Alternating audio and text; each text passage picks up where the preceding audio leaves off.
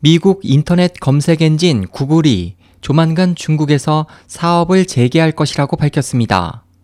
3일 중앙통신은 구글의 지주회사 알파벳의 에릭 슈미트 회장이 전날 베이징에서 열린 테크 크런치 국제혁신 서밋에서 발언한 내용을 인용해 구글은 계속해서 중국의 서비스를 제공하기를 원한다며 조만간 중국 시장에서 사업을 재개할 방침이라고 전했습니다. 슈미트 회장에 따르면 중국 측 관계자가 미국 캘리포니아에 오면 언제라도 자신을 만날 수 있으며 그동안에도 구글은 중국 정부와의 연락망을 계속 유지해 왔습니다. 구글은 2006년 중국어 검색 서비스를 시작해 2009년에는 현지 검색 시장의 33.2%를 차지할 정도로 급성장했습니다.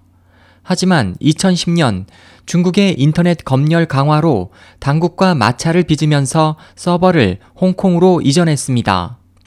앞서 구글 창업자인 세르게이 브리는 지난달 월스트리트 저널과 인터뷰에서 지주 회사 알파벳으로 구글 각종 사업을 재편한 후 진출할 시장을 결정할 것이라며 중국의 승인이 떨어지는 대로 바로 사업 재개가 가능하다고 설명했습니다. SOH 희망지성 국제방송 홍승일이었습니다.